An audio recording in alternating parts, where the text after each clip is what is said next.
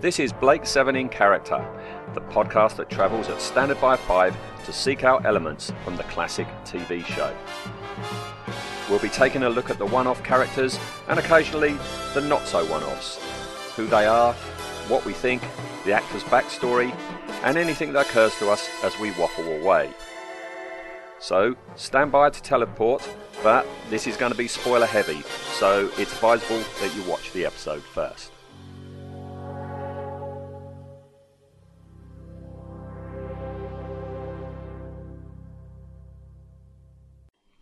Hello, and welcome to episode 15, where we're taking a look at the very first character ever seen in Blake Seven's first two seasons opening credits, if you discount that pixelated Blake head, the Federation Trooper.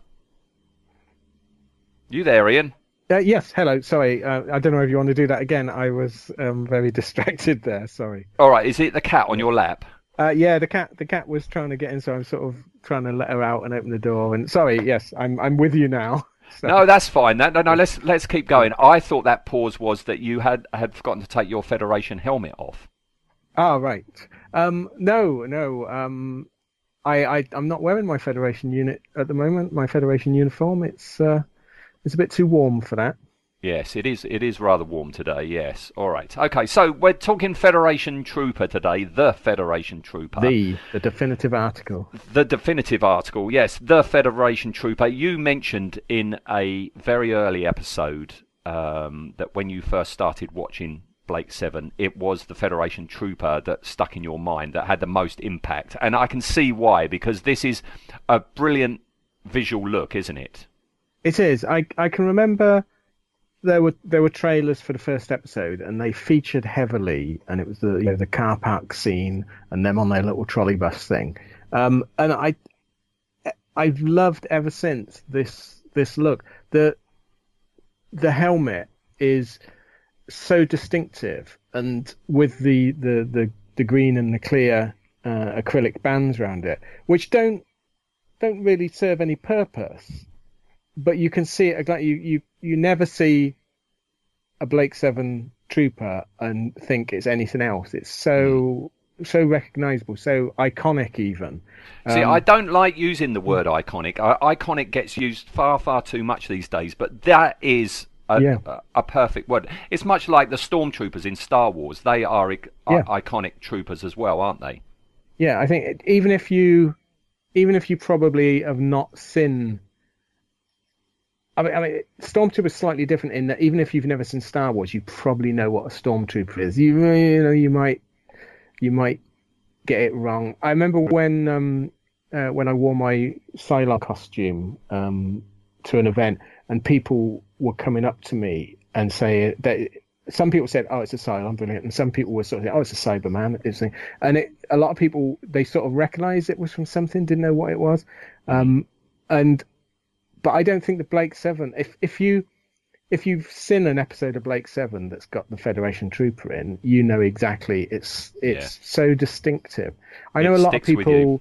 Yeah, a lot of people just assume that it's like a, a, a World War II gas mask with a crash helmet, and it's not. And when you look into it, as I as I know you have carefully for because you're making one of these uniforms, um, it's it's really really well done. It's there's a lot of thought gone into this. It's not, especially the helmet. It's very well designed. Mm.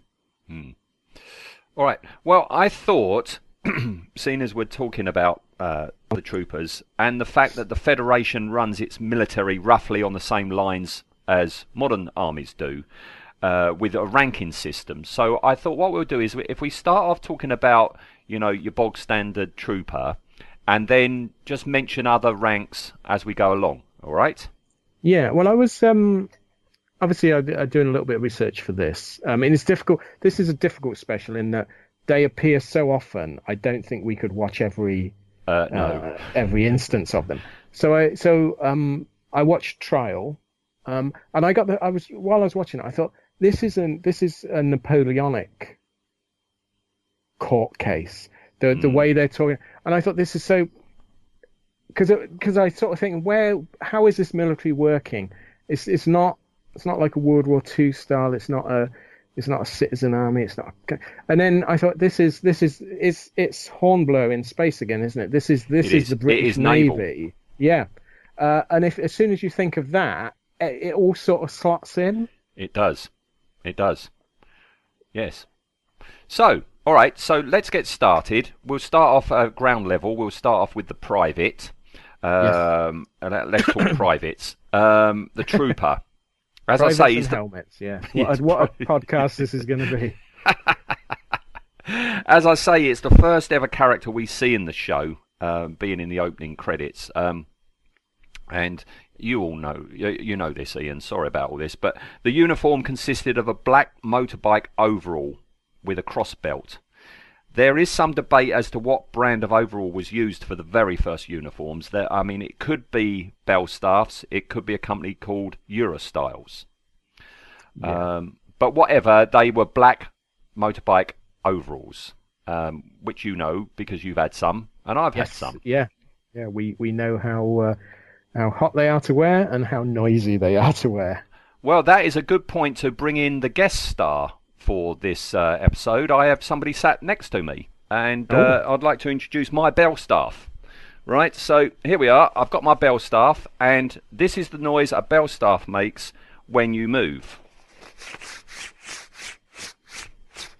Which, when we talked about the way back episode, way back in episode one, Yeah, we were back, saying yeah. how could the Federation guards ever creep up on anybody when you've got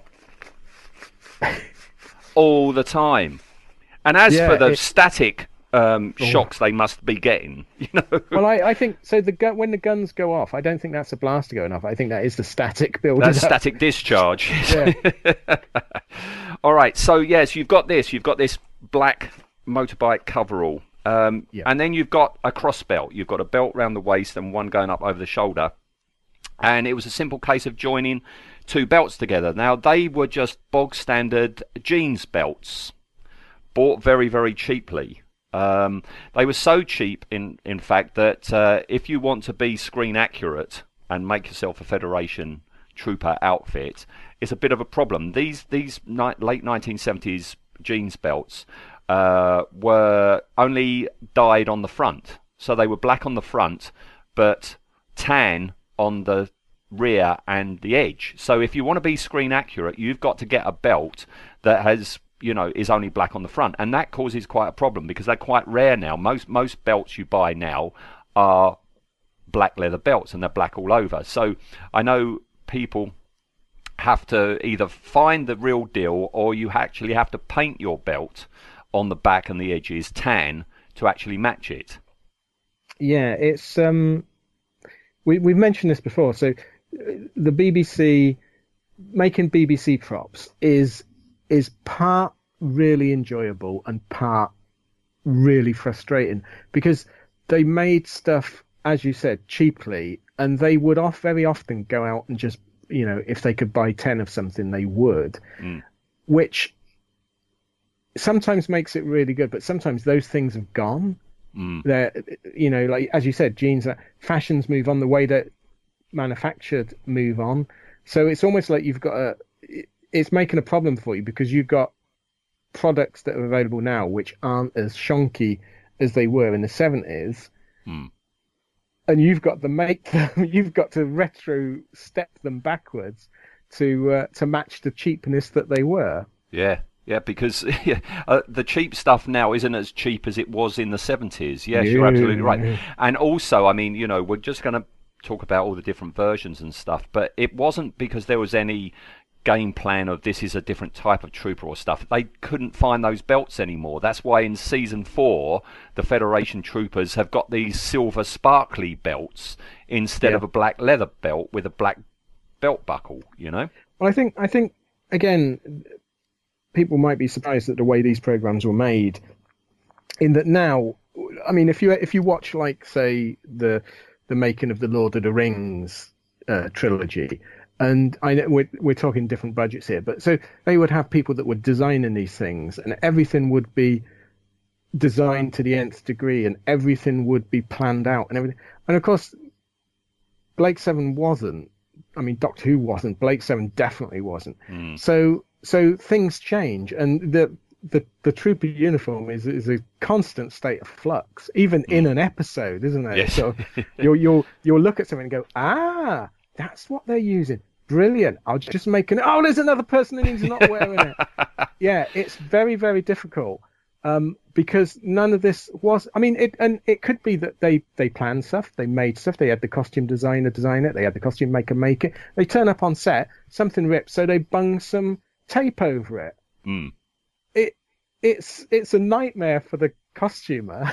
Yeah, yeah, yeah. If you're going to replicate that, yes. Yeah. I mean, as I say, you know, I'm, or you, sorry, as you say, um, I'm in the process of uh, um, putting together my own Federation Trooper outfit, and it's with the UK Garrison. And the UK Garrison, you know, the the, the ethos of of that community is it has to be screen accurate to actually pass muster and get you cleared so that you can go out and troop. You know, and with the Federation Trooper, that has become a bit of a problem because if somebody says, I'm going to make a trooper, the first question is, what trooper from yeah. wh- which season? But the, the, the general consensus for your, your, your basic, you know, average one that they've decided on is basically a season two trooper that, because that seems to be the most consistent when, you know, season two that you didn't have much in the way of variation, okay? But Yeah. uh, that's not to say that if somebody wants to have a spangly silver, you, you know, belt,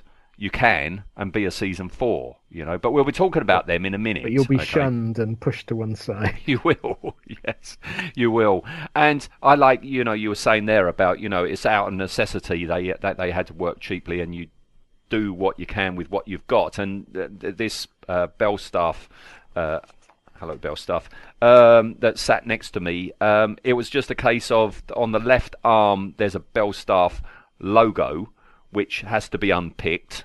Um, And there's also a left chest pocket, and the Federation logo that sits over that, um, it was glued on. Originally, they were glued on with wig tape and then sewed on. Okay? Yeah. So that's that. The very first boots that they ever, the, the very first Federation troopers used, are still unknown. Um, they, they were some sort of boots that had sculpted fake laces on the front, and and you know nobody has been able to find out what they are. Um, but very soon afterwards, the switch was made to Derry boots. Yeah, which everyone recognizes the the Derry boot. But I, I I imagine those first boots probably they went out to some army surplus. Hmm. I mean, I, d- to, I you don't really get army surplus stores as we knew them then. Now, because No. it, it, it's it's almost it's, bizarrely as well the the modern military is over designed in that it's most modern military they they use similar equipment to other countries and everything. but going back especially like um, late mid to late 70s so this equipment would have been probably early 70s to late 60s equipment that appears in the army surplus of the day. So they could have been some you know a czechoslovakian winter boot or something like that and they've just seen oh look there's there's 40 pair of boots let's buy them. And the chances of ever finding them again are probably zero. Mm, mm.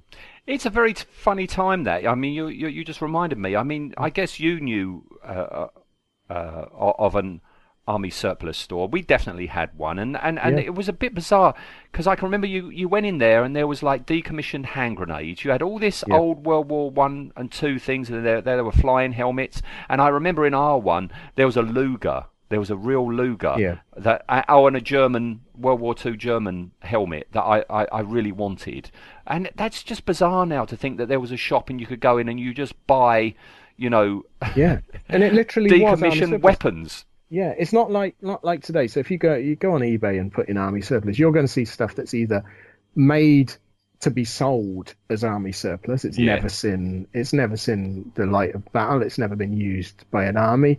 Um, but back then, yeah, I mean, I, there was a um, an army surplus in Oxford, and it, it that was the army surplus that the BBC bought the flight suits for the Earthshock Cybermen Oh, really? very iconic, and they bought them from there because uh, Imagineering was just down the road from Oxford. So literally, um, Richard Gregory goes in there buys up these flight suits. And I can remember at the time they were about twenty quid for these flight suits because they they used to have them hanging in the window. But now you, there's no way you would get them. You wouldn't. You you just don't see this. The, the army doesn't seem to sell off huge lots very cheaply to people for them to buy in. But yeah, No. outside the Oxford one, there was like a um, a bomb, uh, like a, a classic looking bomb, and it was just there on the little trolley, and it was you know with the the army surplus uh, shop name on the front and things like that. Yeah, a very very weird. Time. I miss them. I really miss. Um, because I, I, like I said, I've said before, I, I'm very much into costuming, and I'm very much into. I when I look at stuff, I like to think how's that been put together, how's that sewn together. I do. I enjoy sewing. You know, I, I enjoy making patterns, things like that. Um, and the army surplus used to be for for what we now call cosplay, but back then was called dressing up.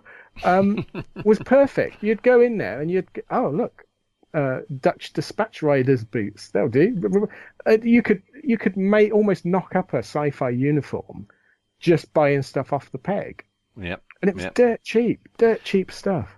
Well, famously, that's exactly what John Mollo did, didn't he? John Mollo went with George Lucas to I can't remember the name of it, but the uh, uh, uh, uh, costumers in London, and that's how they put together the very first Darth Vader. They were pulling bits off of Yeah. here and combining it with a cape from there, and blah blah blah, to make a rough mock-up. That's that, that that's what they originally were doing, you know.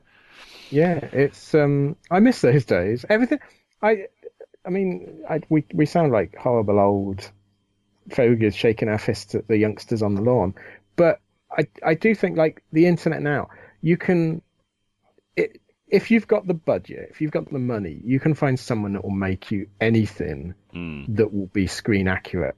If you know, if you if you wanted to throw money at, you could go and buy a Darth Vader costume. Hmm. Pretty And much off. do. Yeah, and people do. But back then, there was none of you. You you. There was no. I mean, you might be lucky. You might have been in a local fan group or something where you had a little bit of shared knowledge, but you had to. You had to do it. You might have a, a dodgy BBC photo, and you'd have to think, what those boots? What do they look like? And then you'd go literally go to the army surplus, and wonder out what looks like these boots. What? And you'd have to make stuff up like that. I mean, my my um, uh, uh, Federation Guard uniform, which was from, God, I'm trying to think of the year. Must have been about 86, 87, possibly earlier. I mean, it doesn't exist anymore, but uh, that was literally, I mean, it, if you looked at it now and it, you tried to get uh, into the 50, uh, 50, 500? Five oh What? first, yeah. 501st. I thought that sounds weird. I don't know. The rivet counters. If you wanted to get into the rivet counters, no, no offense. I like I like what they do. Um, they would never pass it. It was so inaccurate. But at the Mm. time, it's you know it's you, you had to go with what you did, and that's almost the ethos of of the Blake Seven. the designers. BBC They went with- ethos, yeah. They went with what they did and what they had, what they could get hold of. Yeah. No, and it's brilliant. It's brilliant. Yeah, Um, I love it. It's it's so fun. Uh, the gloves originally were cloth, um, but then they later changed to leather or a vinyl gauntlet, which I'm very grateful for because you know I, I, I troop with the UK garrison as Garindan from from Star Wars, and his leather gauntlets are a perfect okay for my Yeah. Federation trooper, so that's good.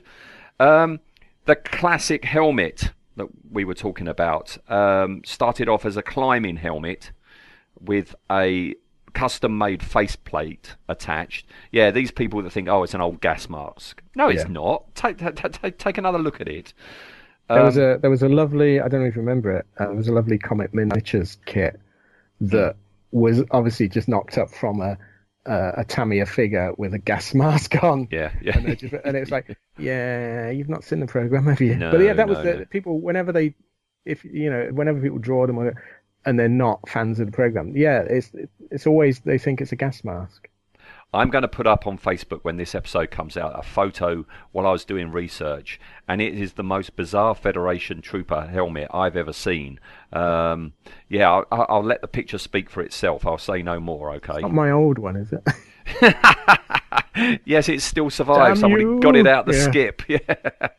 So yeah, it's got this faceplate attached, and then you've got the two clear plastic bands. Okay, the first one fluorescent green, the uh, outer one being a ripple plastic. Now, that ripple plastic back in the 70s, it was a plastic that was made for shower cubicles, okay? And Yeah. it's long, long out of production, but folk recreating it um, now, they often use a rippled clear plastic made for water effects for model railways. Um, you can buy it quite cheaply in big sheets from China. Okay, so that's what they use now.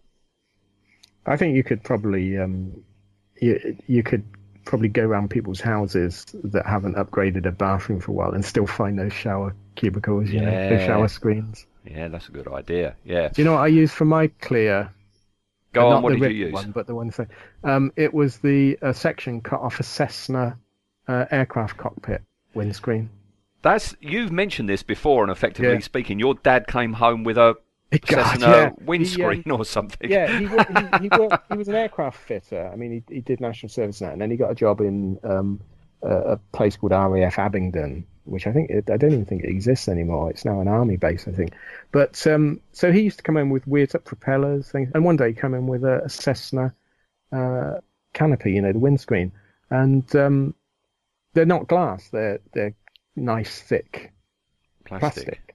Um. So it was, yeah, it was literally a case of hacksawing a section out of that, heating it up to s- sort of straighten it in the first place, and then heating it up to bend it, and then trying to find green uh, paint to color it green. And in the end, I couldn't find any green paint, so I used um, a like green acetate sheet just round the plastic. Right. Uh, and then uh, uh, and then I, I'm pretty certain I used a shower cubicle.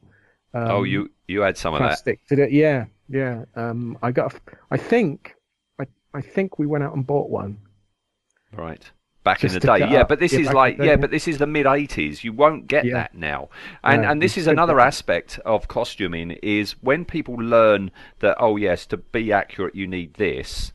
Everybody goes on eBay and it drives the prices up, doesn't it? So derry boots are expensive now. Belstaff, um, you know, motorcycle coveralls are expensive now because of people wanting to be troopers. and i suppose it, it's it's a bit like the um the classic photography collectors hate the star wars fans day because the the lightsaber hilts were The Graflex flash thing, Yeah, yeah, flashing. yeah. so people are like saying oh you're every time you make a lightsaber you're destroying history uh, yeah it's it's weird isn't it that the more popular something becomes the more people want it yeah. the price goes up, the more people then want it because it's worth. Yeah, it's very. It's a strange, uh, strange thing, fandom, isn't it? It's the same is. thing with model making as well. You know, if you Yes, find out from Martin Bower or whoever that he used this Airfix kit to get this bit, if you're going to be screen accurate, you've got to get it, but everybody's after it, so the prices go up. Yeah. Yeah. So, so the. I mean, there's there's big business in reproduction stuff now, purely for cosplayers, um, prop collectors, Mm. things like that, isn't it? I mean, to the point where. When when you when the Chinese factories are making stuff to order for cosplayers and that, you know, you go on eBay, you can you know go to these cosplay for, and they're they're, they're making stuff. And it, it, it it's it's astounding, really. Can Yeah. I would never thought, you know, when I was young and had the time and money to, that was my sort of life to to do this stuff. It I never thought that you could order something from China that would be ostensibly made to measure for you, possibly. Um, three weeks later, it comes through the door. It, it it's mind-boggling. I mean, I, I've been um, I've been making a, a a Federation blaster pistol, you know, the rifle. Um, you've probably seen the photos of it. Um, and that that I, I I've gone. That's my I. That's the way I do things, old school. So I went to B and Q. What have they got that sort of Mm. matches? So it's not screen, but that's that's the way I make stuff. And that's the BBC ethos. You Yeah, could have worked at the yeah. BBC back in the 70s. if you, yeah. yeah. if you were old enough, you would have The- fitted right in there, Yeah. wouldn't you? The closest I ever got, I once delivered a, a, a sofa to the, you know, remember the old BBC television centre.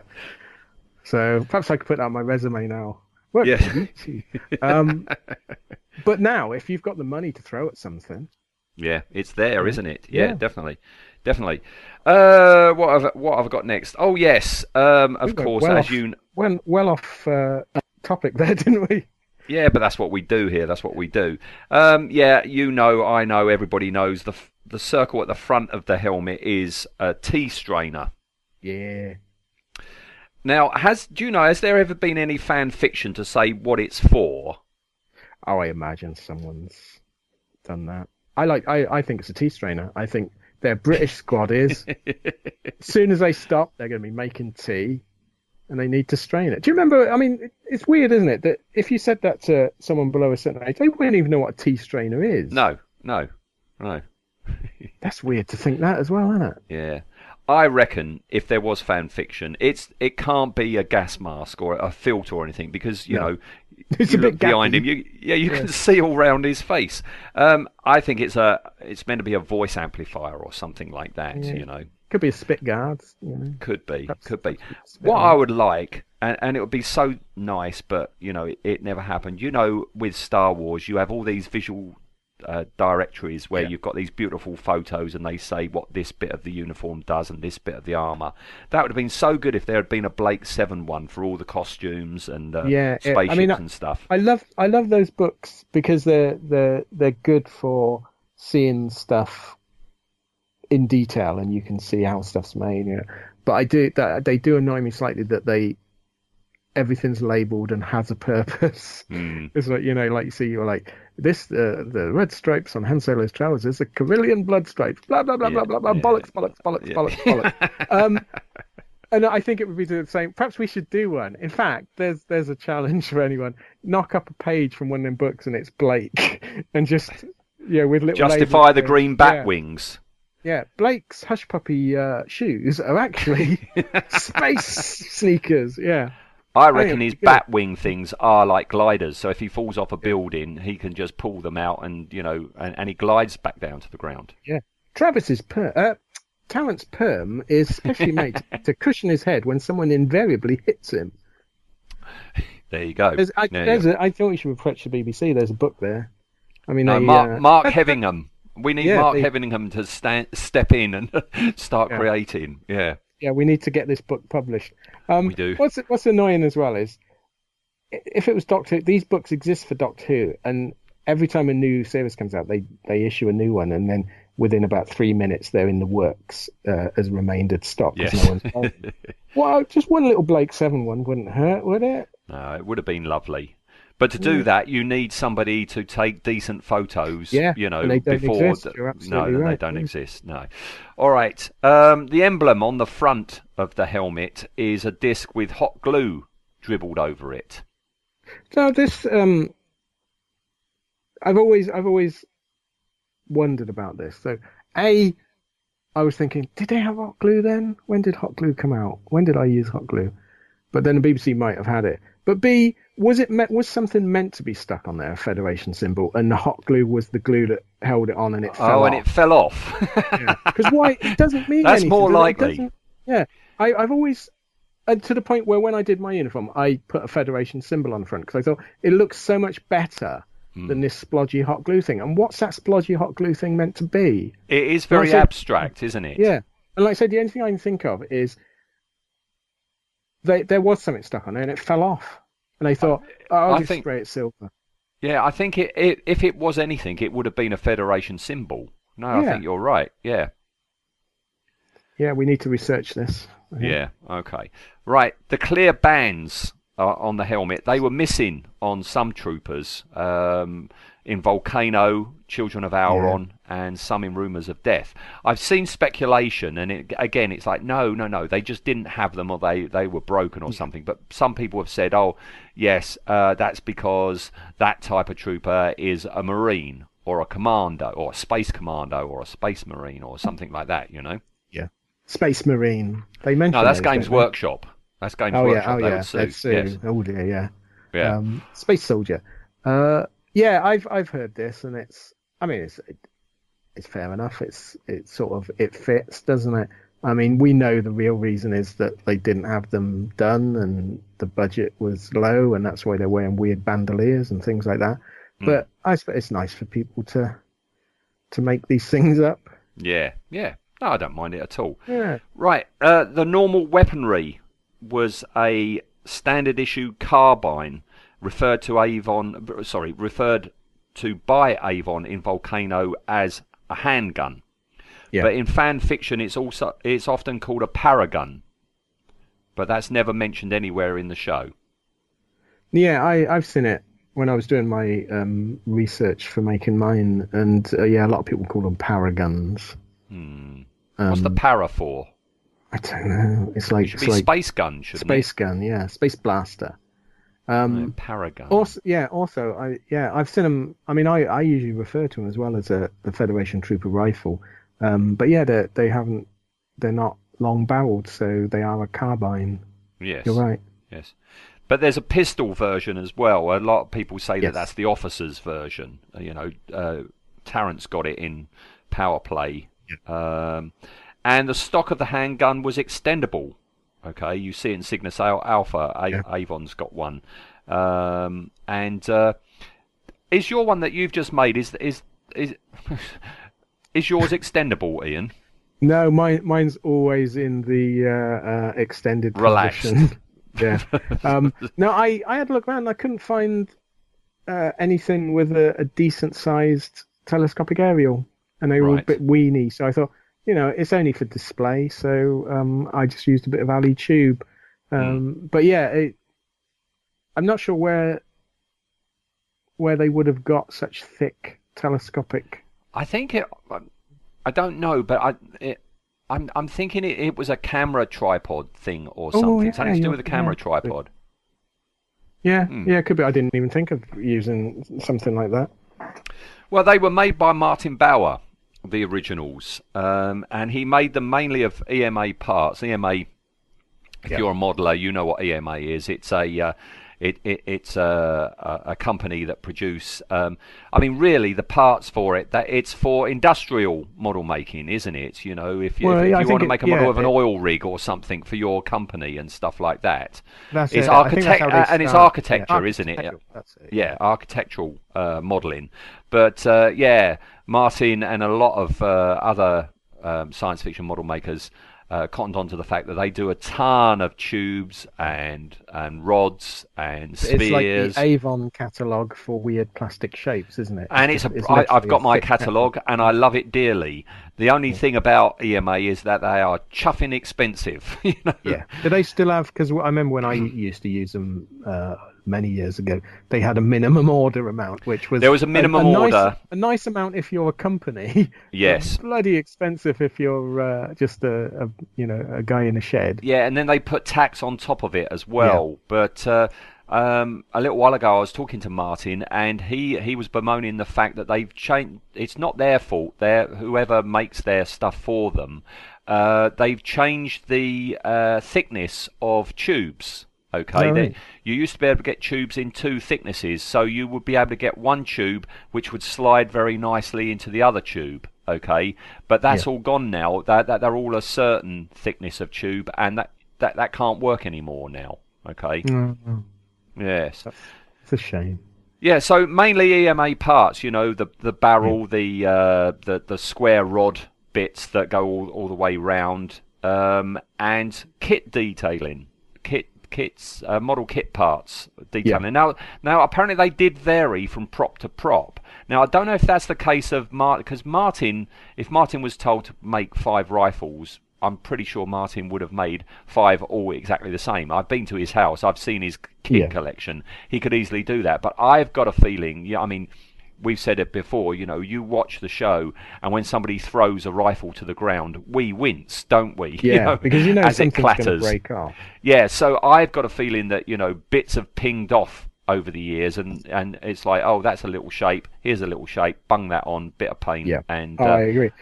I, I was looking at trying to, you know, doing some research, trying to look at photos and screen grabs and things like that, and um, yeah, they're all bloody different. It's a night, Yep. it's an absolute nightmare. So, yeah, just go with what what you've You've got to go with a generic Yeah. one, just just Yeah. like the UK Garrison with the Trooper. You've got to go for a, a, an overall Yeah, generic mid- one. Yeah, yes. a middle of the ground that's not.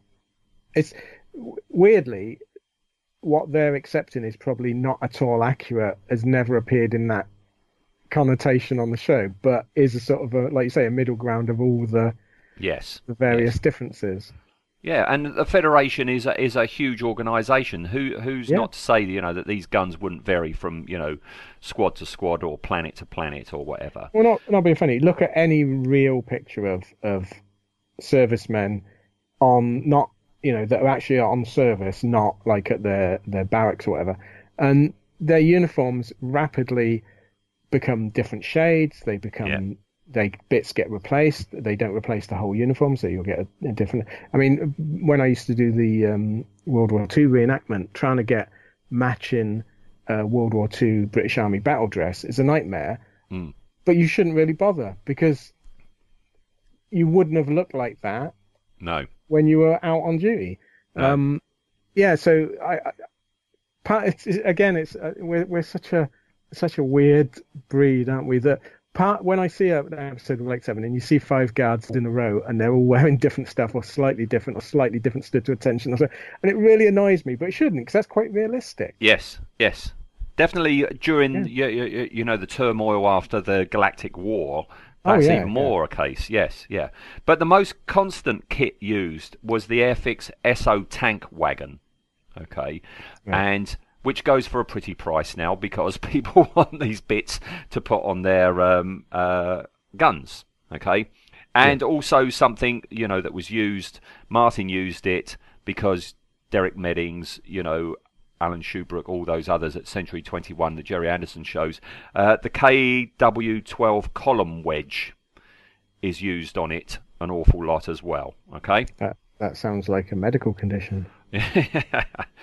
all the triggers on these guns were dummies. Uh, The actual firing of the flash charge that was in the gun was via a, a, a- button on the left-hand side of the of the grip, and it was a Friedland bell push doorbell button. Okay, um, and like you were saying earlier, you know, there is now an industry for you know costumers and prop makers, and you can't get this Friedland bell push anymore because you know they went they went out of business ages ago. But you can get copies where somebody has got one and they've actually made Yeah. a mold, and you you- can actually buy copies now. Do you think people who are building the, the gun, like as they're walking down the street, if they saw that bell push, they would go and try and talk the person into parting with it? I um when I did mine, I just used the top end of my um slim pen. Hmm. It, it was almost a perfect replica for it, so I just cut that off and stuck it on. But Yeah. um yeah, the um the the triggers, yeah, it, you can see that they're not not really doing anything. no. Even no. when people are firing them, they're not, you know, they're not pulling the trigger. And it's not just ju- just this one here. I mean, I did a uh, a, a, a, a total screen recreation version of Blake's gun from the very last episode when he's the bounty hunter and he's got a gun, and Yeah. I made that, and um, that was a real problem there of um, trying to replicate that button on the left hand side because it was the same thing. Yes, the, the the actor pressed it with their thumb to actually fire the gun. They didn't pull with their forefinger; they pressed with their thumb. Yeah, people don't appreciate the, the hassle we go to, do they? They don't. They don't. And also the expense, because I know you were bemoaning it the other day because you had to get off to Halfords for your can of paint. Oh, God, yeah. Six pound ninety nine for a can of paint of Halfords Vauxhall Hazel Brown, which yeah, was the when did they, were when did that become so expensive? And I'll tell you what's the worst thing about it. I mean, I had it. Um, um, I made a, a a pistol version a little while ago. You only squirt it about four times, so you're left with a three quarters full can of I'll, paint um, that you'll I'll never use I'll give them again. due though. It's lovely paint. Oh, it, it goes on lovely, doesn't it? Yeah, it's you don't you don't need a lot of coats, but yeah, you're right. You end up with um, any good model has got a shelf full of old aerosols, haven't they? Yeah, and mine, mine's going to get dusty because you know um, I'm not far off finishing uh, my trooper thing, so I'm going to need a rifle. But I'm not going to do a U. I'm I'm actually going to uh, Century Castings. Oh, Alex, Alex, over yeah, at Century yeah. Ca- Castings. Yeah. So um, anybody who doesn't know who Century Castings are, that's Alex. He has a company. I'll I'll, I'll put a link on the Facebook page. but uh, he, he does he does sterling stuff. I he like does his- brilliant stuff. He, um, you know, not only uh, prop stuff, but you know, model kits as well, and um, accessories for like the Eagle Transporter and things like this. But yeah, no, he he does a uh, a range of Blake Seven things like the teleport braces, the Scorpio gun, the Liberator gun, uh, the faceplate for the Trooper here. um, I've got an order actually. It should it should be arriving Monday. The uh, the logo for the chest pocket. And uh, yeah, I'm I'm going to be getting a rifle off of him, and uh, he only sells it, um, you know, uh, pre-made and painted, and I don't mind that. I, even though I've got three quarters of a can of Hazel Brown, um, and he's going to be at the uh, the Matt Irvine's convention in a couple of weeks' time uh, in Matt's Village. There, uh, the the uh, small space convention celebrating 40th 40 years of Blake Seven, and uh, if he's got one there on the table, well, I'm having it then and Now, there. by- okay, Now, by the time this uh, this podcast goes out, um, it will be over, won't it? It So will be don't go down so there. I Don't go may down have. there. I don't know. I've got to go down there. Vila's going to be there. Ah, well, there you go. Ah, see, I might uh, I might pop you a few quid, get me an autograph. I Yeah, can't yeah, make yeah. it, unfortunately, but uh, yeah, it's um, that's the trouble living in Wales. Nothing happens in Wales. No, no. I shouldn't say that. We have the local Wales Comic Con, but uh, they don't generally get Blake Seven people there, which is a shame. I, I mean, there there are quite a few of the the actors are actually on the convention circuit now, aren't they? You know, even Yeah. Stephen Greif is making appearances at them. Yeah. So you never know. Old Wrexham might get a visit from uh, the Liberator crew sometime. You'd have to come and troop with your. Uh, I would. By then, I, I would I would definitely have the outfit. Yeah, yeah.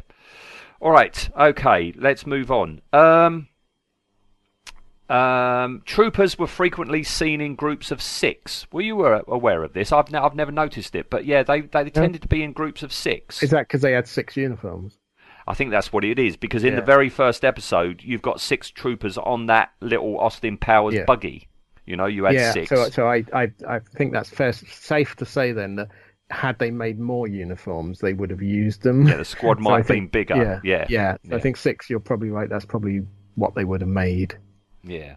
So this basic trooper uh, version, you and I, you, you, you know, we have. If if you say a trooper, we both think of Trooper Parr, do we not? Yes, he's the definitive. He is the when you think of a trooper. I, weirdly though, I when I watch this again, he doesn't wear the standard trooper uniform. Exactly what I was about to Yeah. say. Yeah. Mm. And I think I've thought of a reason. Okay. Now, in a minute, we're going to talk about the officers, and yeah, the officers tend to have an inverted triangle Yes. on on Yeah. their chest. Okay. Trooper Parr is called Trooper Parr. He's quite clearly called Yeah. Trooper Parr. Yeah. He's Private Parr. And he's got the inverted triangle of an officer. But I'm thinking maybe it's because he was on guard duty yeah, Space that- HQ. that's that's what I thought. That he's he's going to be seen by the uh, the the big knobs of the Big the knobs. military council. yeah, he's he's he's the equivalent of the guard at Buckingham Palace, isn't he? You don't Yeah. fight in that uniform, Yeah. but he's wearing it for that. Um, yeah, so I I'd misremembered it. I thought he was in just a standard uh, Belstaff uniform, but no, he's got he's got He's he's got- got, some yeah. interesting uh, bits to his uniform. He has got interesting bits, and he is interesting because with him, and I think it's the only time really we get it, is we get an insight into the mind of a trooper when he's talking to Thania in trial. Yeah, Did you give it to him? Yes, Major. I appreciate it. With respect, Major, I didn't do it for you. You served a full tour with Space Commander Travis, didn't you? Five years he was hard. But fair. No, not often anyway. But you could always rely on him not to get you killed unnecessarily. He never wasted troopers. Oh, that's something, I suppose. Major, when you're up to your neck in slime and lasers, that's everything. All right, Pa. Major, Trooper Pa. Do you think he's guilty? no doubt about it, Major. He gave the order. We just did the shooting. It's you're right. We don't really we don't ever see the because the program's not involved in that level of of of storytelling. We generally don't get the the grunts point of view. they're just they're cannon fodder, aren't they? They They are. They come on. They it's like the stormtroopers. You- you- exactly. Yeah. Um, but with Trooper Power, yeah, we get it. I I love this episode. Well, I love half this episode. Bloody flea. Oh, um, I could do without that. I was enjoying fast forwarding that. Like, We've ah, got to do that. No, no, no, no, no, no, no. Zill will be in an, a, a, Oh. A, a future episode. Yeah. Yeah. But no, Um, no, he, he is good. yeah, but we, he's we brilliant. He's above par, ironically. he, he's an above par par. yeah. He's not a below par par. Oh no, no, no. He's he's not below par. I just love the fact that I, because I've always been interested in the military and I used to do reenactment things like that, and I I love um, historical books that look at the the the average person. I mean, it's nice to know what like uh, Churchill or, or you know MacArthur or someone like that was doing on a day to day basis, but I also want to know what did the what did the squaddy in this battle eat for breakfast? What Yeah. did they? How you know where did they uh, where did they have a wee? Um, Yeah. And things like that. And I love the the minutiae of it. And this is the only episode where we get a feeling of what it's like to be a a trooper Yeah. and that they're not just clones they're they're people and the fact that Blake guns them down mercilessly yeah it's a bit of a shocker I wouldn't want anyone to gun down Trooper Parr and No. make a quip about it like uh, how Well, Tr- Trooper Parr lives, doesn't he? Um, I mean, does, we, yes. we are going to be talking about Trooper Parr when we do our special episode on Travis Mark II. Trooper Yeah. Parr will be making a, a, a return visit, but yeah, he doesn't die in this episode, and that's No, good. because I- because uh, not everyone is a hypocrite. I love that line. I think that's brilliant. And it, this episode adds so much to Travis as well. This is this Yeah. is my favorite Travis Mark II episode. I think you're Um, right. I, th- I think yeah, I've got to agree with you. Yeah, He's brilliant in it. And the fact that he could have, it, they could have very easily just ended it with him, him gunning down Trooper Parr. Mm. But that last little bit, it's just, it's Yeah. yeah. These you get the feeling these are people. They're they're doing the best they can in a terrible situation, and it it's not necessarily the right thing. no, no. I we have the double standard of the troops. That the troops are loyal to Travis. You, you know, he's harsh but fair. Yeah. And and you know, Well, he tells Thania says, uh, that. Yeah. Well, he says he says uh, he was harsh, and uh, then she says, "But fair," and then he goes, "Not really." No, but I, I like the fact that um, Thania says to him, um, Yeah. "Well, is he guilty then?" And he goes, "Well, of course he is. Yeah. He gave the orders. We just did the shooting." Which is that I was just following orders thing, you know, from World War Two after World War Two, the all, all the trials and that, isn't it? Yeah, the at, the, at Nuremberg, the, Yeah. the Nazis' standard defense was we were just following orders. And you know what? From their point of view, that is a justification. Hmm. Yeah. That you know, it, it, it it's very very very complicated when you look into like uh, atrocities that are committed by military and things like that. And yeah, it, it it's again, it's really well written, good stuff for Yeah. you know for we.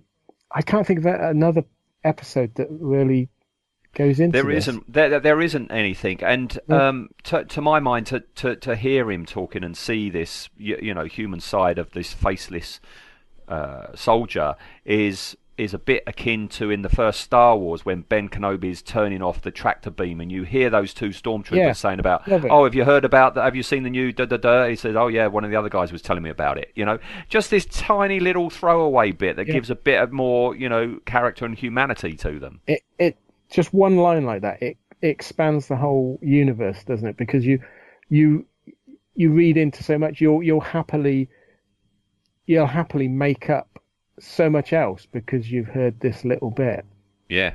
yeah, i love i love bits like that i like i love it when a director or a writer or someone just goes that little extra step and and humanizes these Mm, people mm. because sci-fi especially does treat you you have the the hired goons you have the cannon fodder and they generally don't go into too much detail about it um, but it's nice it's nice when they do it Yes, yes, it makes the like i say it makes the universe a much more believable place yeah, yeah. We'll we'll just step aside for a moment and just talk about Trooper Parr, um, played by Kevin Lloyd. Yeah, Um, the late who- great Kevin Lloyd. the late great, who, who most adults in the UK, I guess, will know him from the Bill. Yeah. Um, it's Tosh. odd in yeah, it's it's odd in in trial to see him without the moustache, isn't he it? looks You so know? young. He looks does so look young. in it. Yeah, yeah. Um, so because he's memorable, I thought we'd take a look at his genre tally, and he's only got a genre tally of two. Um, this and I don't know if you ever saw it. I don't think it got much of a cinema release. Uh, Billy the Kid and the Green Baize Vampire. Um, it was a it was about snooker, wasn't it? Wasn't it a Yeah, film? yeah, yeah, yeah. it was Yeah, an I odd. odd it don't was think an I've odd, ever seen odd it, film. but- yeah, yeah. no. All right. I, well, that's um, that's all he did. Yeah, oh, bless him. I uh, I actually um, I've got an autograph on where I wrote to uh, to him and got a bill, you know, from a little promo card from the bill back from him. Oh, really? And I yeah, I treasure that. I fact, it, it, I'd lost it for a long time, and then I found it in a book um, about a year ago, and it's like, ah, Kevin. Yeah, I um I always enjoyed his performance. Like you say, most people know him with Tosh Lines from the Bill. He was, Yeah. and again, a really interesting everyday Character. character. Yeah. Yeah. Yeah. Yeah. All right, so that's our troopers uh, done with. So we're going to move one step up the ladder. The next, the next one up from a trooper is a squad leader. Okay.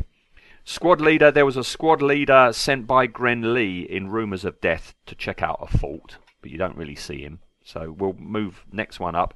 Sergeant is the next rank. Okay, and Selson. We've just been talking about Selson in Countdown, Provine's uh, mate. Provine's very laid back. friend. Yes, yeah. He had the inverted triangle on his chest, you know, the officer triangle. Yeah. Um, and he, and I really like it. Instead of having that, you know, red, white, and blue Federation logo on the chest, the officers tend to have uh, uh, silver and black. It's a very Yeah. monochromatic one. I, I much prefer it Looks like good. that.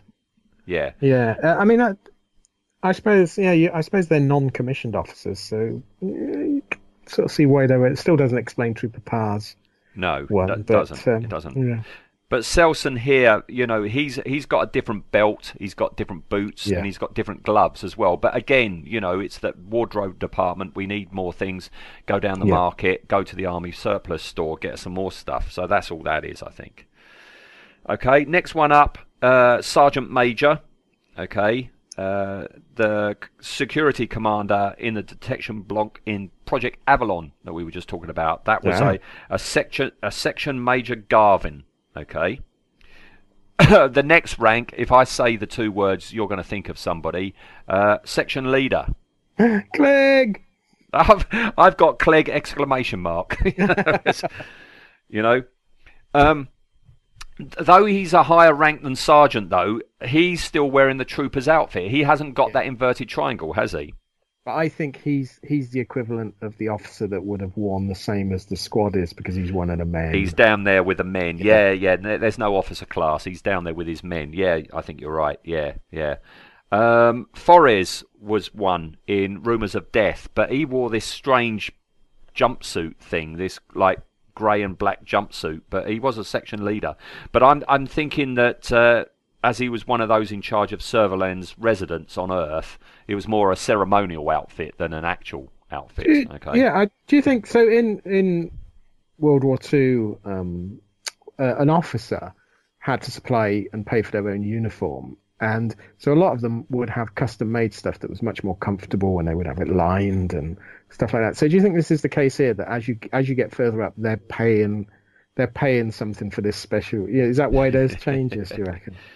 It could be. It could They be. don't want they don't want the raw nylon power of Belstaff around their nethers. Yeah, yeah.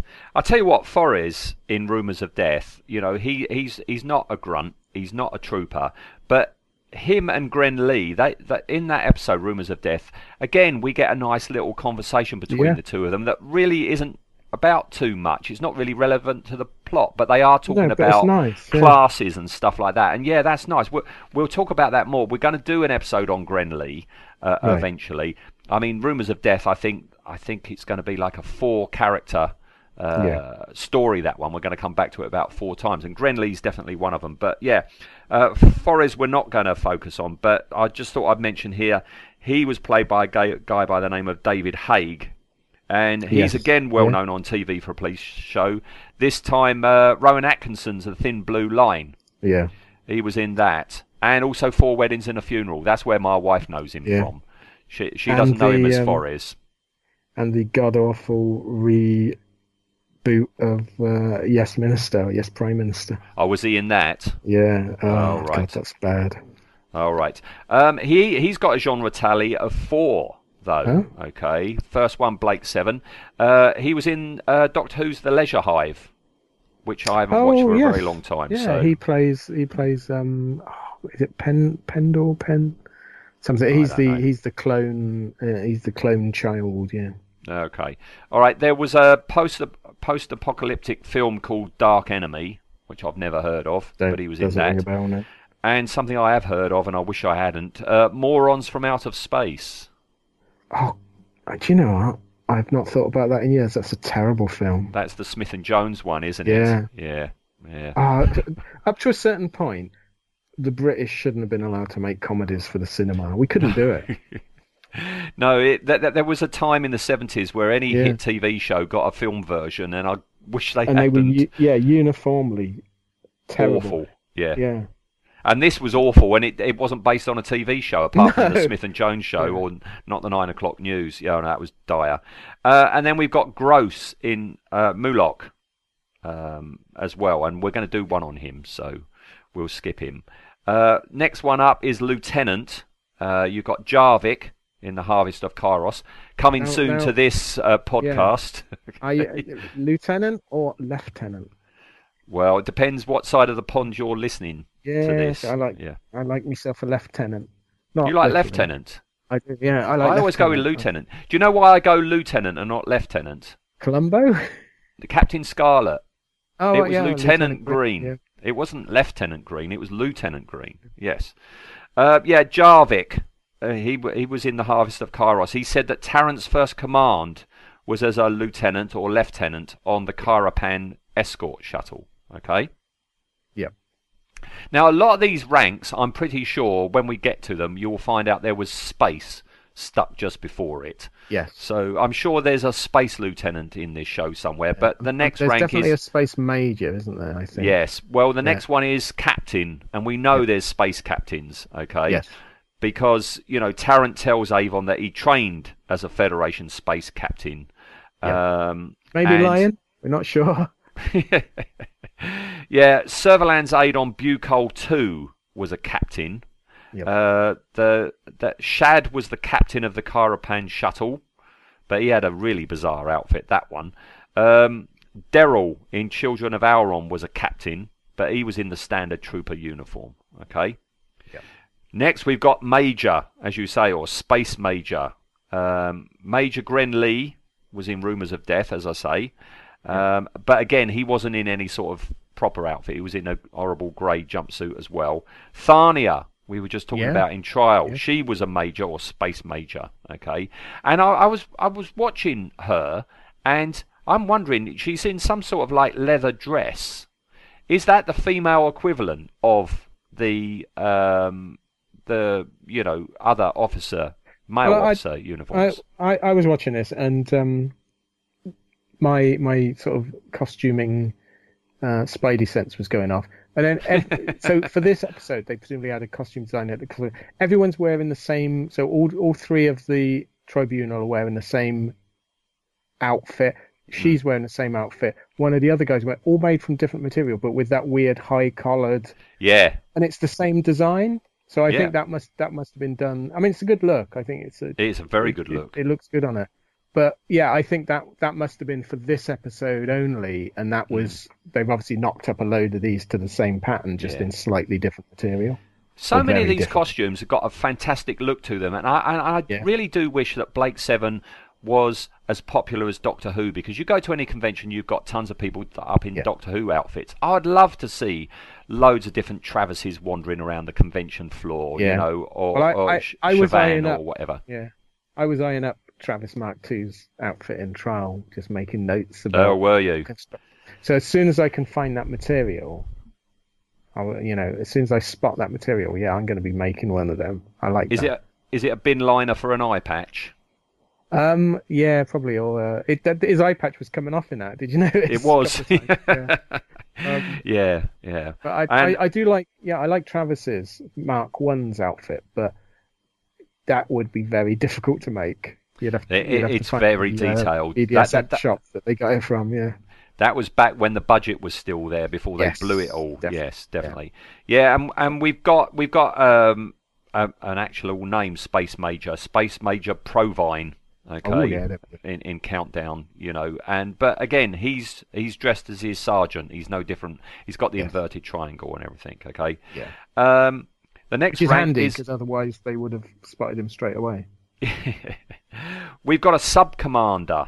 Okay. Now we've got sub commander Raiker, but I don't think that's military. I don't think he's military now. No, no. But we've got a sub commander Cheney in Bounty. Okay. And uh, he was the very first officer we ever saw in the show with that inverted triangle. Okay. Oh. And he was also the very first trooper to ever show us that the helmet had a flip up front. Yeah, um, because I think it's just his, isn't it? Or that they had one, they had one Yeah. flip up front. that they 'Cause the- passed around. yeah, the the the the banding round the top goes all weird, doesn't it? Yeah. The, to to make this hinge, it just it doesn't it doesn't look right, it doesn't sit right like the others. But I do, it's just, a nice touch. just take the helmet off. Yeah, Space Commander is next, and we all know who Space Yes. Commander is. there's only one space commander. Well, no, there's two because he Yeah. is Space Commander Travis, but we also get that unnamed one at the start of Hostage. You know, the one that launches the 20 pursuit ship attack Oh yeah, on the yeah. Liberator. He's never given a name. He is wearing the same outfit as Travis. Um, so he is a space commander, but you never see him again because he's he's ordered to be put under arrest when that attack fails. yeah. I wonder how many space commanders there were. I don't know. I don't know. I don't know. I don't know. Uh, next one up from that is Colonel. Okay, and you've Yeah. got Colonel Astrid in Moloch, that strange little fellow in in the tank. Yes. Um, and uh, somebody called. I'm sure they don't use his name, all right. But there's a guy in Traitor, okay, which is what the third episode of season four, Yeah. um, called Quute. Ah, yeah. He's the guy with the eye patch, isn't he? Yeah, Q U U T E. Yeah. Hmm. Perhaps they just think he's cute. What? Because of the eye patch. Yeah, it suits him. Well, why, why wasn't Travis called cute then? Maybe he's wearing it on the other eye. If he if if if, if Yeah. Travis had been wearing it on the other eye, then that would have been cute. I would have liked to have seen one of Travis's troopers call him cute to his face. That would have been funny. Uh, next one up, we've got a general, um, and it's the only general seen um, in the show on Helotrix, who was in charge of the garrison there. Okay, and then we're almost at the top. Well, we are at the top. Uh, uh, uh, um, there's only like Servalan and the president above that. Um, you were saying earlier, you know, that uh, Travis's trial is very much a naval trial. Well, yeah, Yeah. you've got you've got a fleet warden general, haven't you, called Samor yeah. in He's, trial. Old Star Killer, as they called Yes. him. Yes. and it, it, it's weird because Servalan is sort of she she sees him as a as a threat to her plan because he's a respected by the book but respected and he will be fair yes. which is you know it's nice to know that someone near the top is is okay and can do their job hmm. Well, when we come round to trial, you know, we've got a lot to say about that because it's early days, Blake Seven, where yes you you you have a chance of having a fair trial and things are done properly. You know. And yeah uh, it's it's it's not the it's still it's still political isn't it that the because Yeah. they make mention that the you know the president is different to and uh, different to Servalan and it's Hmm. yeah it's really good stuff Yeah, yeah. Now there are some other titles, but there's no idea of you know what the ranks are. You've got something called a unit commander. Uh, Lecter in Moloch uh, Yeah. was a unit commander. He was in a regular trooper uniform. You've got a guy. you, in British I mean we don't use I don't think we use units do we use sections we use squads sections, so God knows yeah. what a unit is yeah well a unit it's uh, Brigadier Lethbridge Stewart isn't it so he must have been with them Oh, you think that's what it is? Unit actually Yeah. survived into the second Yeah, calendar. I, I like to think it did, and he was he was commanding the remnants of them. Oh, wow. There goes fan fanfic there somewhere for someone. yes, another merging. All right, uh, we've then got a base commander, and there's a guy by the name of Esgon.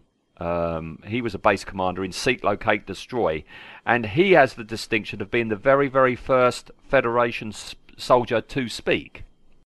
Base Commander Escon reporting, sir. Yes, Base Commander.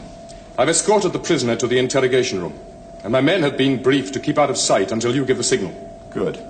Blake is to get right inside the building before anybody makes a move. Understood, sir. Sit down, Base Commander. Thank you, sir. How are your units deployed? We have the whole area circled. Squads on every roof. Disruptors with wide firing spread around every wall. Once they're inside, there's no way they're going to get out again. Good. Oh, right. Yeah, as as he's he- is talking he the to chap Travis. Is he the? ch- He's not the chap that takes his helmet off and he's got the lovely handlebar moustache, is he? No, no, he's that's the guy who's in the uh, room, like guarding Cally, Yes, isn't yeah, he? Yeah, that's no, it, no, yeah. that, that's not He's got him, the most. no. He's got the most amazing moustache. What would be even more amazing would be if you saw the moustache drooping Yeah. down under the un, below his Yeah. faceplate. That would be good. Yes. Yeah. Um, then we've got a brigade commander. Okay. Um, and again, no idea what what the ranking is there. Then there's a deputy commander. Uh, somebody called Galt, who was in charge of security at the governor's conference on Atley in Voice from the Past. Okay, we're nearly at the end. okay, uh, there's a guard commander. Uh, Servalan referred to her guard commander during Travis's court martial, and you've got an intelligence commander. Okay, Boar was an intelligence commander at Central Intelligence Control in Animals. See, Boar doesn't sound like an intelligent name, though, does it? Well, I got very bored during Animals, definitely. Yes. Oh God, we're gonna have to do that one day, aren't we? Yeah. Oh. Mm. yeah, but That's- yeah, we that's got. all it'll be. An hour of grinding teeth. Yeah, yeah. the assassinator list is coming out for that one, definitely. Yeah, definitely. Definitely. All right, so so that's it. I mean, that's that, that that's all the ranks. That's the trooper. Um, all all done. Okay. All right. So it's surprisingly, other than the look, surprisingly consistent, really. Yeah. And there was no, other than a couple of ranks that we couldn't recognise, but it sort of it does follow military as we know it now. Yeah. There's no yeah. mad things in there. No, no, no. It, it, it works very well, and uh, I'm I'm very much looking forward to being one, um, because as I say, I'm almost. I've even got my black balaclava. That's here. Yes. Um, I've got everything bar the gun, the patch, Did- and and the helmet, and then I'm ready to put- go. Yeah. Did you put your photo up on? I can't remember where you put it on the Facebook group or whether you. No, I'm gonna. I'm, I'm gonna put it up for this one. Yes, I I, I sent you a photo of, of where I am at the moment, um, in my lovely Derry boots and my overalls and my gloves I and my you, I- balaclava. if- I don't. I, I think I've scanned it, but the only photo I've got existing of my uh, old suit is uh, when my dad wore it. As uh, we did a Children in Need um, when I back when I had my Dalek, and uh, so I we Were you in the Dalek? I was in the Dalek, but I was also as Admiral Kirk. I was in my Monster Marine, my original version. Um, my friend Richard was uh, Data from Next Gen Star Trek. Right. And my dad, we couldn't. No one wanted to. Weirdly, couldn't convince anyone to wear the Belstaff. So my dad stepped in, bless him, uh, my late dad, and um, he loved it. He absolutely loved it. Kids were coming up to him. Um, But he was a, he, he was a. Star Trek fan, a, a, a- science Yeah. fiction fan though. So you know, his Yeah, dream he come loved true. Blake Seven. So he he. I He's living he- the dream. no, you- no, you'll you'll appreciate this. So I get, I get from a lot of people when they find out you you play dress up, you cosplay. um, they sort of look down at you and they go, "Oh, what's oh, yeah, a bit nerdy," but but everyone I've ever convinced to dress up for a convention has absolutely loved it. It's like being a rock Yeah. star day. yeah. Oh, yeah, it is great. It is. Pe- Yeah, people, I- I- yeah, people stop you and ask for your photo, which you don't get in normal life. Well, I I wouldn't don't. do it if it wasn't fun. But what you said there, that you must be the same. It is very strange that you you, you will spend an entire day trooping, okay, and people, oh, can I have my photo taken with you, blah, blah, blah. And at the end of the day, you go back in, you get changed, you're walking out, you've got your big case with your outfit in, you see all these people that had their arm round you earlier, and they look straight through you. you know, Yeah, they wouldn't they don't the know who you day. are. No, no, no. no, you're you're absolutely right. It's very it's because I especially if like because I know a lot of your costumes, your face is covered. And Oh, I uh, couldn't. Do, I, I couldn't do one without uh, a, a face plate. I haven't got the self confidence to do that. I couldn't do a Uh-huh. bare face one. Absolutely not. Plus, I'm too ugly as well. well, I, I, I well, I go. You meant to. You meant to disagree there, Ian. Uh. Eric, of course you're not too ugly.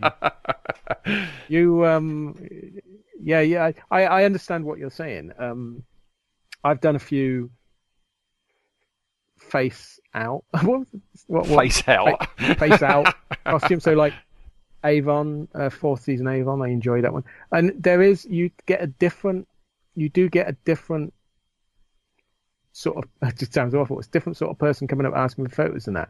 Whereas if you cover your face, it's like everyone and their aunt will come up Yeah. and, Yeah, and yeah, say yeah, yeah. and ask for a photo. So it is strange. I know when um, uh, not last year, the year before, when we went to the the Wales Comic Con, which if any, you know, it's a good day out for anyone that's passing. Um, and uh, I'd done World of Warcraft, a complete suit of armor, and uh, out of foam, of course, and it's soft. and it annoyed me when I saw it moving. Um, and uh, Anne sort of she normally goes and she's my bag. It's a, uh, how can I say this? She's my bag lady. She uh, she carries the bag because most costumes you haven't got pockets in. So you're No. all right with Belstaff. You got a little pocket.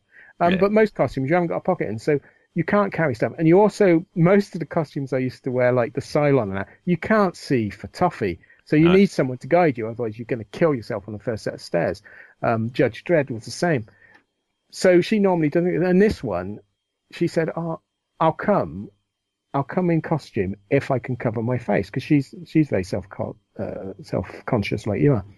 And uh, so I, I made a costume for her, and it was a Horde costume from World of Warcraft, and co- and when we were going there, it was very much, I'm not sure whether to do this. I don't know whether I'm going to wear it.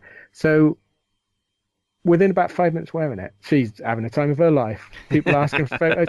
She's it's like, ah, and it is. It's a, it's such a good laugh, and people people treat you with no judgment in it. And No. you're right. It's it's it's very strange because normally, is. if you saw someone wearing a helmet coming at you, you would run a mile, wouldn't you? Yeah, yeah, yeah. Yeah. I'll tell you what's going to be strange with this, or interesting with this Federation Trooper is um, I've only ever trooped in two outfits. My first one was a Sand Trooper from Star Wars, Ooh, and the second one, one. It was incredibly hot. Yes, and that and, and the fact that you had to disrobe to just go to the toilet that was another factor for uh, That is um, problem a lot of me giving up. Yes, yes. Um, so um, and then Garindan now, which is a lot freer, um, but and so I'm used to that. But they're both Star Wars characters. It's going to be interesting to see what the, that the public's reaction is when I'm a Federation trooper and in the UK garrison. I think there's about another five or six of us. Actually, to get that, that, that magic number of six would be good. Six, yeah. Yeah, yeah, yeah. I'm I'm I'm hoping that I'll have everything together and I'll be cleared, ready for the big expo uh, convention in London in October. And uh, if we can get a squad of six around, I, I'm very interested to see just you know what the reaction is as a Federation guard. I I think the reaction will be good. I think, I mean, it depends where you are. If you're what if you're in Tesco's in it, the reaction might not be good. But I think the reaction will be good. I think people there's a fondness for Blake Seven, Mm. um, and I think yeah, I think. I think you, you, I think you'll be surprised. I think you'll get a lot more recognition than you might think you do. Well, come Well, I say when- October, Yeah. come October, this show, fingers crossed, will still be going come October. So there'll be an update Yeah. um, then. That would be good because I know um, I always I always I I'm a bit of a I'm not not a snob, but I see a lot of cosplays and people go, "I'm cosplaying as Rose from Doctor Who." No, you're not. You're wearing some clothes that you bought off of a rack in Tesco's. I to me, a, for cosplay to work, it's got to be something that is unusual. It's got to be recognizable. If if no one recognizes you, what is the point of wearing? it? Yes. Yeah. Um, and I know uh, different people have different things and get what fun you, you can get out of it. So when I when I was sort of choosing outfits for the conventions, that some of it, you some of it would be, what's the point of wearing it? I've made it for myself, and no one else will recognize it. And so I one time I wore the uh, Space 1999 Moonbase uniform, Commander Koenig's, and a few people came up to me and usually, strange enough, bearded men of my sort of age come up to me and sort of go, "Oh, brilliant! I love seeing that. I remember Space 1999. Very good."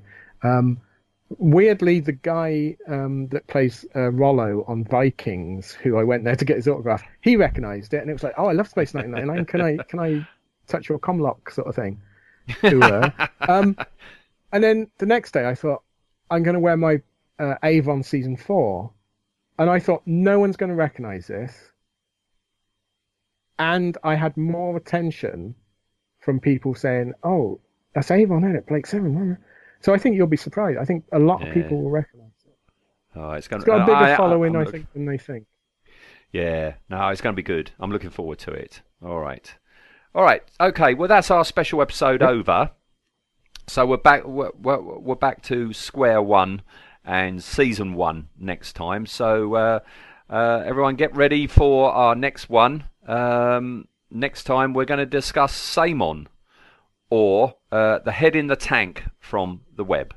Yes, the web. I'm looking forward to that one. I um, I've not watched that episode too often, um, but it is one that sort of stuck in my mind from the first time round. Well, I'm really looking forward to this because I watched it the other day, and oh, did you? and like many of these stories, you haven't watched them in a while, and you have some sort of like vague memory or a Yeah. vague opinion. And I was surprised how much I enjoyed it. oh, good. So, so, so, so, yeah, it'll be interesting to see what you make of it as well. Okay. nice one. All right. Okay, Ian. All right. Um, I've got to go and put this Belstaff away now. Um, so uh, yeah. Um, to be continued. Okay. Yes. Well, don't forget when you get a picture of your helmet, you need to post it. I- Um, but uh, yeah, I've enjoyed this one. It's been great stuff. Well, thank you When very I much. when I've got my helmet in my hands, Yeah. you'll be Yes. the first to see it. All right. Excellent. Yes. All right. Okay. Thanks, then, end there, Ian. really. Thanks, then. See. Bye. Bye bye. Bye bye.